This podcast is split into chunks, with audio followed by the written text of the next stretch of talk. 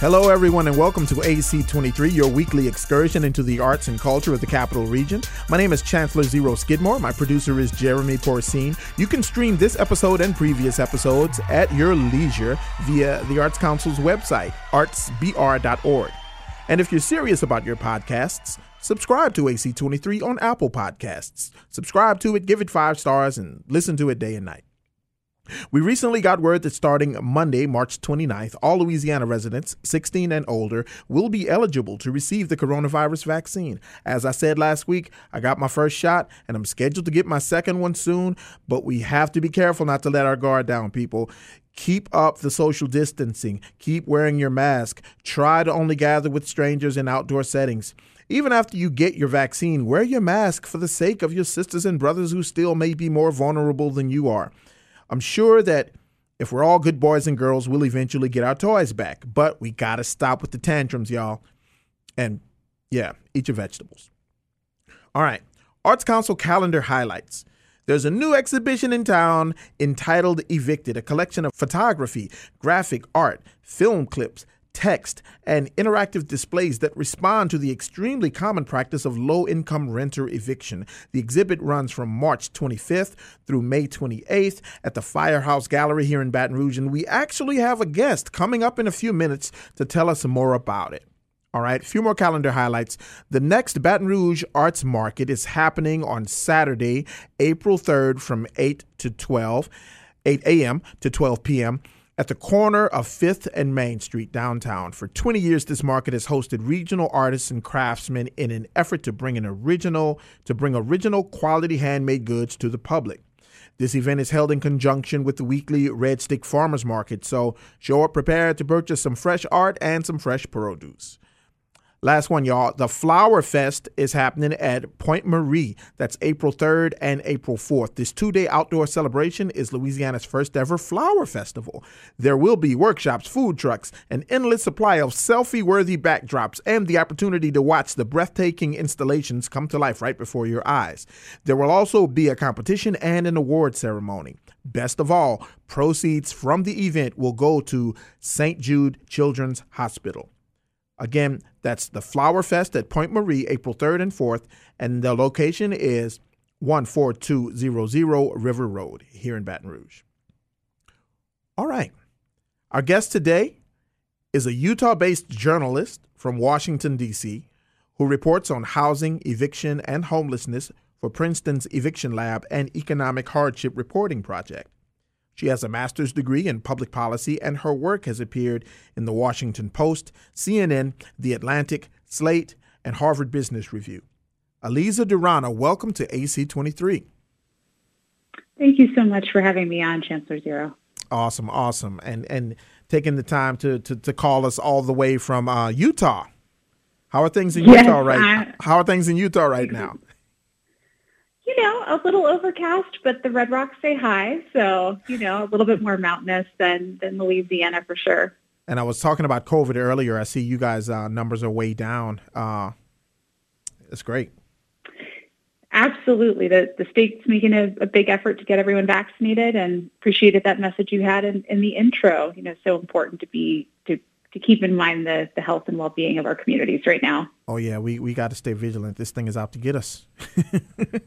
All right, so of course you're here to talk about the exhibit, but what preceded the exhibit was a best-selling book by Matthew Desmond and then your organization, Evicted Lab. What is Evicted Lab, and what was it about Mister Desmond's book that prompted its creation?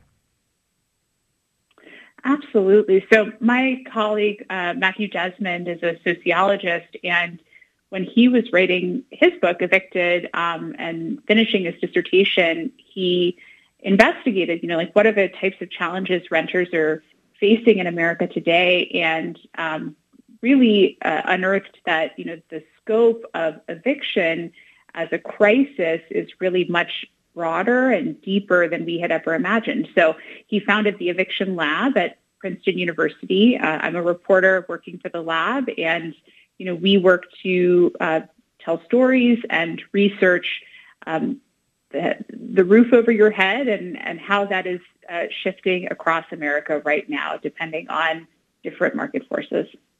Awesome, awesome. And so um, after you all developed uh, Evicted Lab, there was the, the exhibit. Uh, how did that come about?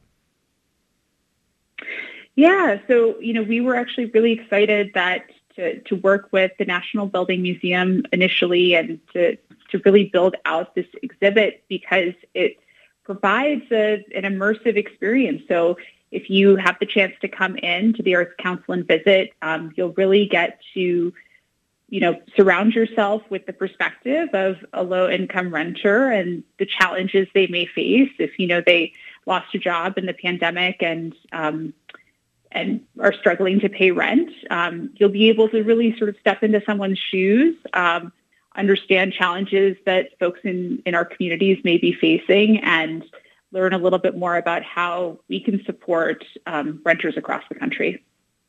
And I think it's important to point out the book was released in two thousand sixteen. This was already a crisis before the pandemic. Oh, my goodness. You know, you know, we uh, often think that, or people often think that this renters crisis or rental crisis came about during the pandemic as the economy collapsed. But in fact, you know, as you mentioned, as late as twenty sixteen, when unemployment was under five percent, you know, the The United States was doing as well as it, you know, it's done in a in a while, um, but and yet we were still seeing three point seven million evictions filed annually.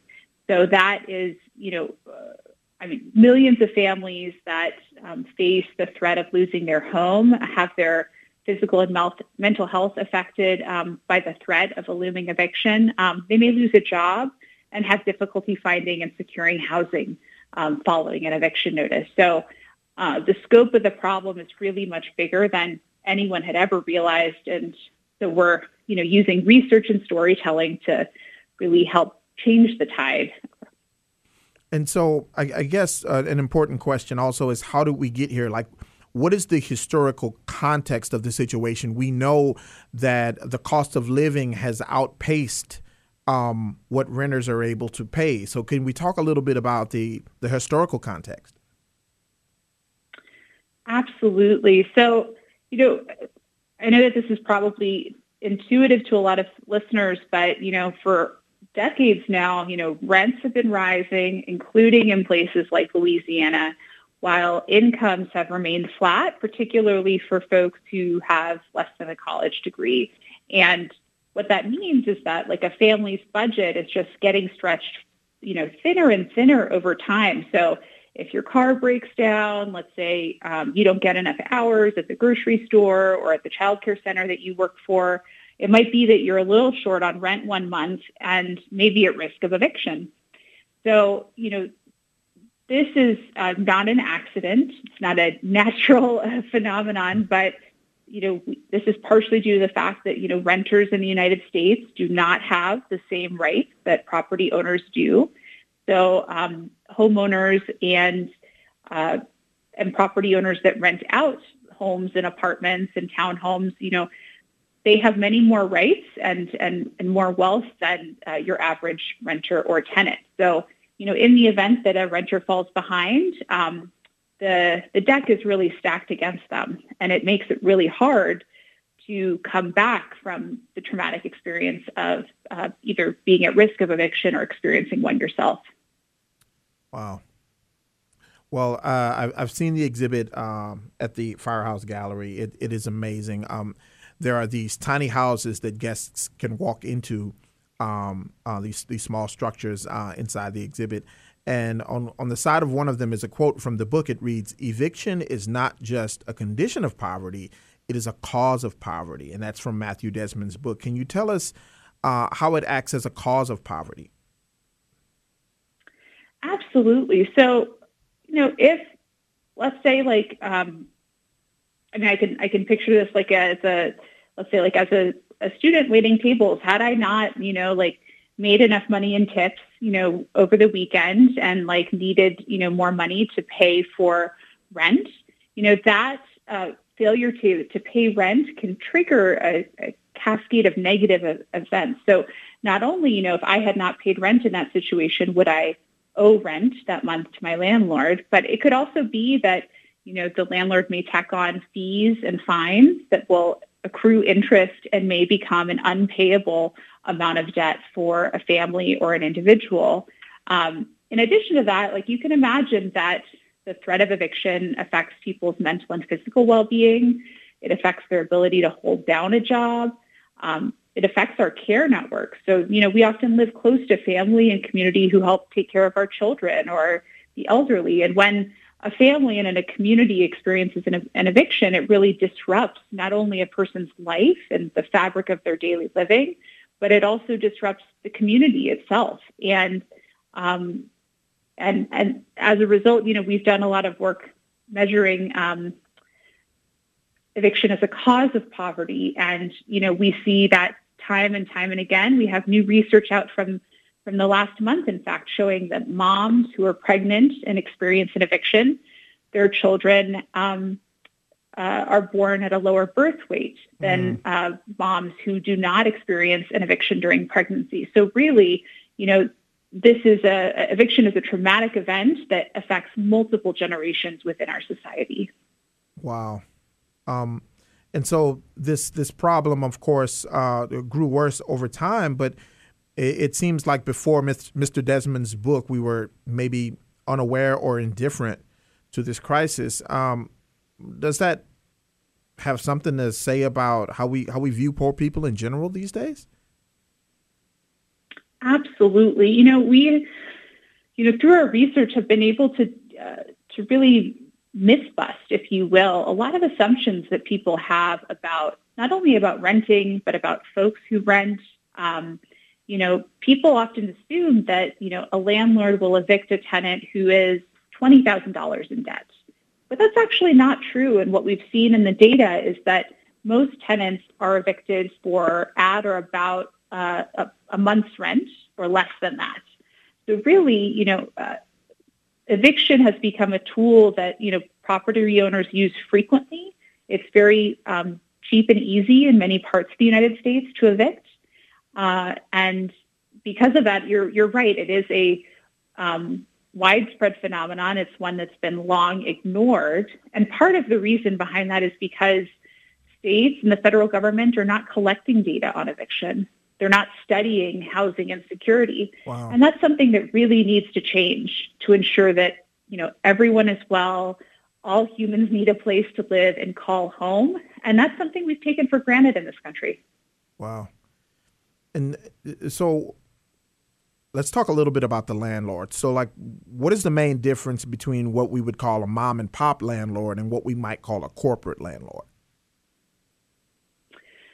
Sure. So, um, so in the U S, I mean, I can also distinguish between the, uh, uh, an eviction and a foreclosure. So mm. um, an eviction is a landlord or property owner initiated uh, forced move. So let's say Um, Bob owns a building and Bob is renting to Sally and Sally is late on rent. Then Bob can take Sally to court and um, and potentially evict Sally. A foreclosure is when a bank, you know, repossesses a home similar to what we saw during the two thousand eight financial crisis, um, but that relationship focuses more on uh, a bank and a property owner. Mm-hmm. Um, You know, what we have seen across the U S, you know, a lot of um, communities of color were, you know, disproportionately targeted with predatory loans during, you know, the la- leading up to the last financial crisis. And what that has meant is that, you know, many people lost homes. The the rental market has gotten, is tightened. It's become harder to find uh, a place to live that's affordable and, and high quality. Um But I'm I'm getting away uh, from your question, I think, uh, Chancellor Zero. So, yeah. Well, it's fine. It's fine. I think, um, you know, um, in, the, in we we we see there are what we call mom and pop landlords. Or previous conversation you and I had, yes. and uh, and these companies that that rent out some of these apartments, and the companies have yes. a tendency to to evict people much quicker. Yeah, so the Eviction Lab has found that, you know, there often is a difference in the behavior between uh, property owners that own, let's say, multiple units or uh, dozens of units or even hundreds of units and a mom and pop landlord who might just own, let's say, a couple of units or even just one place to live. So we see that those the size of a landlord, but also how easy is it for a landlord to use eviction as a tool? Um, there are parts of the United States, particularly in the American South, where it is very cheap and easy to evict someone, where a landlord need only pay fifteen dollars to file an eviction. And in, in cases like that, um, you know, we see a big difference across the United States in terms of how often eviction is used, who it's used to file against. Um, and really, we need to think more about, you know, the system that we have in place and how it's affecting American families, because right now, a lot of that is up to the lottery of where you live and the laws that are in place at a local or state level. Wow. Can we, can, can I get you to talk a little bit about what that looks like? Like what, what does an eviction look like? Uh, what is, what is that person going through in that moment? Yeah, I mean, it's, uh, it's different for every family, but, you know, it, an eviction is something that, uh, affects, like, threatens and affects all aspects of family life. It, it affects, you know, health, you know, jobs, like a, a person's relationships in school. So often the process will start, um, if a landlord files a notice to quit, meaning that they inform their tenant that they're going to file an eviction. Um, a landlord can then file that notice with the local housing court system. Um, and then a landlord and a tenant um, may or may not appear in court together to uh, to address the eviction on the table. You know, depending on whether uh, the court system finds in favor or against uh, the, the tenant or the landlord, um, the last stage in the eviction process uh, surrounds the removal of the tenant from their home, usually by local law enforcement. So, um, you know, we often see that, you know, not only are there many uh, evictions that go through the court system, but often, you know, because this is a very traumatizing experience, often the most logical thing for folks to do, even before the process is well underway, is to simply pick up and move. And um, so our data, you know, that three point seven million number that I quoted earlier, that only includes the legal evictions that we're currently studying. You know, we're not able to study the illegal or informal evictions that may be happening around the country. And we estimate those occur at double the rate of legal filings. Um, and, you know, it's understandable when our communities have long suffered um, violence by, by the U S government, um, you know, that, you know, the, it makes sense to just try and pick up and find another safe place to live if facing an eviction notice. And, and you know, it bears pointing out, picking up and moving costs a lot of money, right? Um, there, yeah. you, you have to get boxes, you have to get a moving truck, you have to, uh, yeah, I mean, it's like packing materials, um, uh, and you have to have help, maybe hired help to, to, to, to move couches. And so if you can't, if you're behind on the rent, then quite often your belongings end up on the side of the street. And and the authorities, the, yep. the the police are at your door, and your stuff yep. is in the road. Yeah, yeah, yeah. An eviction can look like um, the landlord t- removing the lock and from your door, or removing the door from its hinges. An eviction can mean coming home and finding all of your belongings on the front door, or on the front stoop, or in the, on the lawn. Um, it can mean, you know, a confrontation with uh, a local marshal or sheriff. So. These are, you know, very, very painful, traumatic experiences for families that have to go through them, and they have not always been so common. You know, we've seen through historical records that actually during the Great Depression, often neighborhoods would band together to prevent the sheriff from coming in and to help neighbors move their belongings back into their homes after an eviction, because it was considered so inhumane. Um, and, you know, this is a moment, you know, when we're staying at home, trying to social distance and do the things to protect our communities. Um, evictions are, a, a th- you know, a threat to public health in addition to being a traumatic personal experience. Well, before we go, I, I want you to talk a little bit about what I could do as a landlord to help with this problem. That's a great question. Um, right now, you know, the best thing you can do is if you have a tenant who's struggling, like talk with them about how, I mean, not only are, do we need to, you know, support uh, the development of, of tenants' rights, but also in helping tenants get rental assistance right now. Um, so if you have a tenant who's behind on rent, like negotiate with them and um, find ways to support them through that process, because the, you know, right now, the economy has not yet fully recovered from the global health and economic crisis, and we need to show, you know, our humanity and empathy and solidarity in this moment. But um, as sort of a last point, you know, the Eviction Lab, uh, for those who are interested, we have a database of social and legal services. So if you are behind on rent or, you know, need to talk to a lawyer, um, Just Shelter dot org is a free resource that, you know, we've made available, and people can search by state, so by Louisiana or um, by, you know, regions within states to to find help, um, as so many need right now. Well, awesome. Well, I want to thank you so much, uh, Aliza, for coming on the show today and talking to us about this this great organization, this amazing book, and this great exhibit that we have in our town. Um, I want to let everybody know admittance to see Evicted is free, but the Arts Council is limiting the number of people who can be in the gallery at any given time. Therefore, you must go to arts b r dot org to register to visit the exhibit. Make sure that you go to our website, arts b r dot org, to register to see the exhibit. And I'm pretty sure that Matthew Desmond's book, Evicted, is anywhere you can buy books. I'm sure it's on there because it, it was it is an amazing read. Uh, again, Aliza, thank you so much. Thanks for having me on. Take care. Awesome, awesome. Well, everybody, this has been Chancellor Zero Skidmore for A C twenty-three. And... Uh, Yeah, I'll see y'all at a show. Peace.